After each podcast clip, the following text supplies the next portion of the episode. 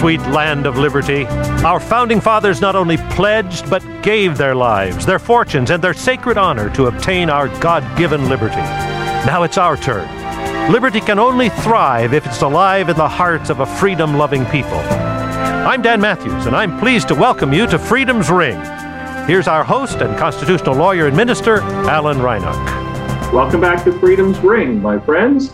My guest today, Tyler Deaton, serves as Senior Advisor to the American Unity Fund and co chair of the Fairness for All Coalition. And that's what we're going to be talking about today a really critical bill in Congress that we've talked about on a number of occasions on this show a bill addressing what is the number one religious liberty issue in America today, which is the conflict between religious freedom rights and the rights of the LGBT community. And can we somehow find a common ground in what is otherwise this culture war and kind of a zero sum game? So, Tyler, I'm really happy to make your acquaintance and to welcome you to Freedom's Ring. Yeah, I'm thrilled to be here. Thanks for having me, Alan. You know, in talking, I see that we're on the same page, that we both think that it's not an either or, an us and them, but kind of a both and, that we need to protect the rights of everybody we need to, we have to. I think that fairness for all as a legislative proposal is the single best chance of advancing religious liberty in Congress anytime in the near future. And I think that it's equally true that it is the single best chance to get gay and trans people covered under federal law. You know, it is still legal in most of the country to evict someone out of their house or deny them a basic government service just because they're gay or transgender. And that's what this is about.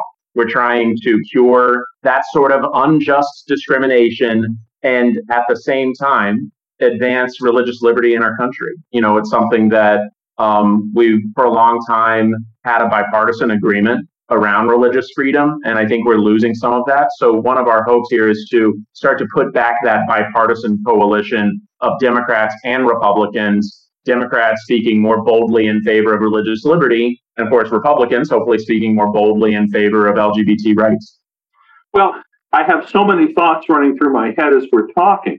um, you know, so take a minute and give us a little more of a deep dive into what Fairness for All does in terms of protecting both sets of rights. Yeah. So we have in our country, we have something called the U.S. Civil Rights Act. It was originally adopted um, in the 1960s. It had huge bipartisan support when it passed. The law has been revisited from time to time to expand protections that were originally there for race and color and national origin to extend those protections to other groups of people like women, like the disabled. Um, it's been expanded to cover other areas of life, like higher education, with the Title IX amendments to the Civil Rights Act. People have heard of Title IX you know, that's that's one of the times we went back and said, okay, we need to add something to the U.S. Civil Rights Act. And so we're saying the same thing, which is that it's been 50 years. We want to revisit it. We want to clarify what some of these protections should mean for gay and transgender people and for people of faith. And so whenever you look at that here in the year 2021, it's clarifying to see, you know, what are some of the protections that religious people still need and don't have.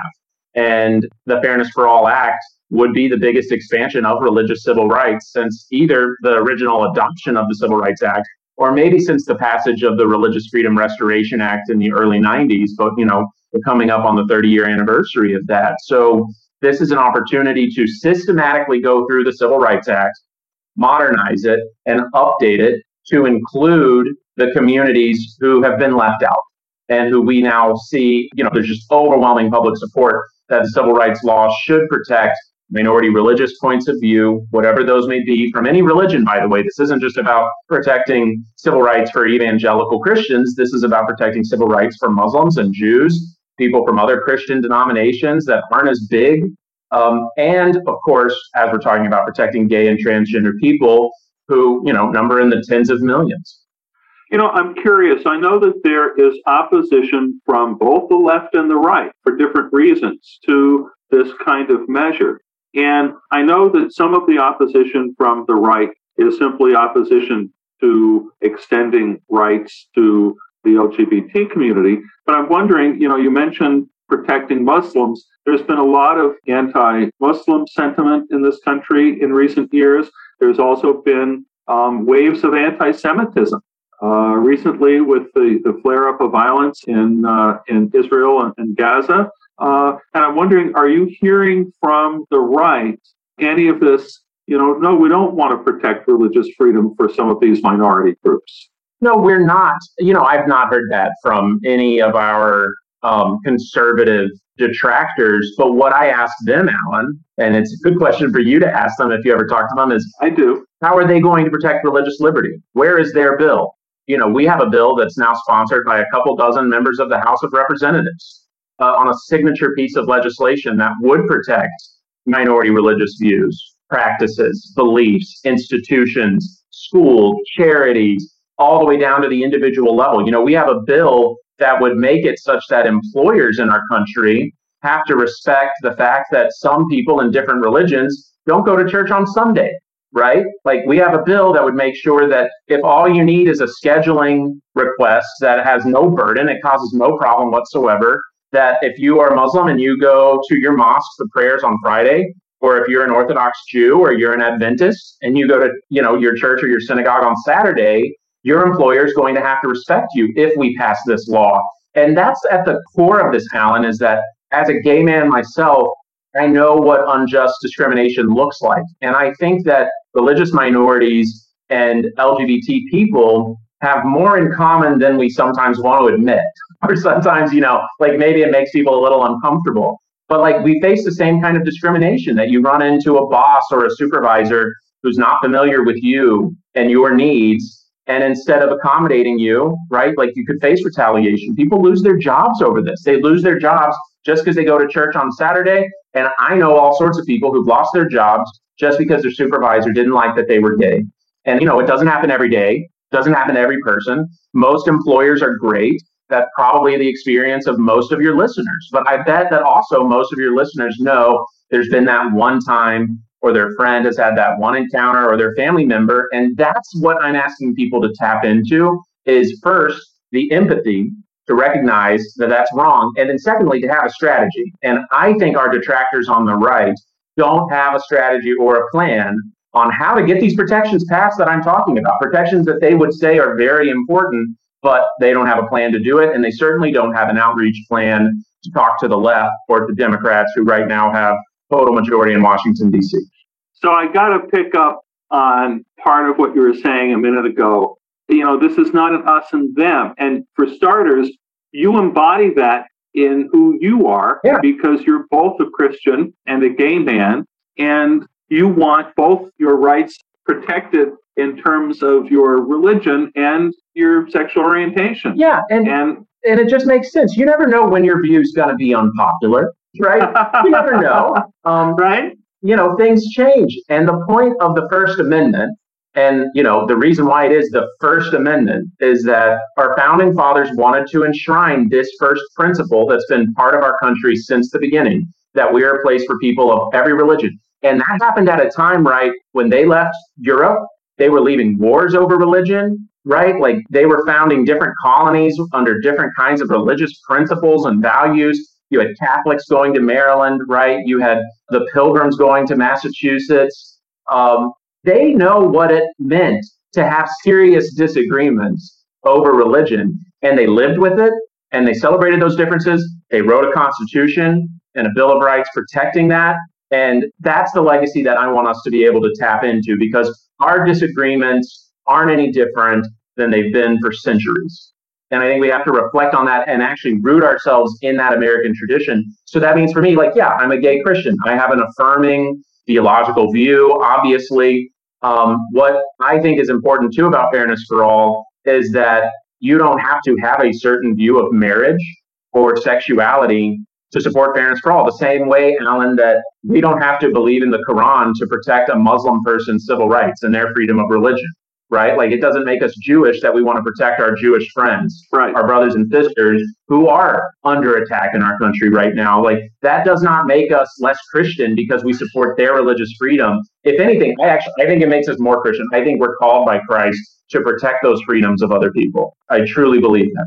So, the very basic principle of interfaith work on religious freedom, as I've often said, is the recognition that our differences are important, that they're vital. So, the doctrinal differences that, say, Roman Catholics have from me as a Seventh day Adventist, well, yeah, I'll go to bat for things that they believe that I don't believe that um, are vital to them, and I may think they're completely idiotic, you know, or, you know, but the fact is, as I've been doing this interfaith work for so many years, what I find is we have far more in common with one another whether regardless of whether we identify by a different religion or even as you said you know in terms of the lgbt community and the faith community.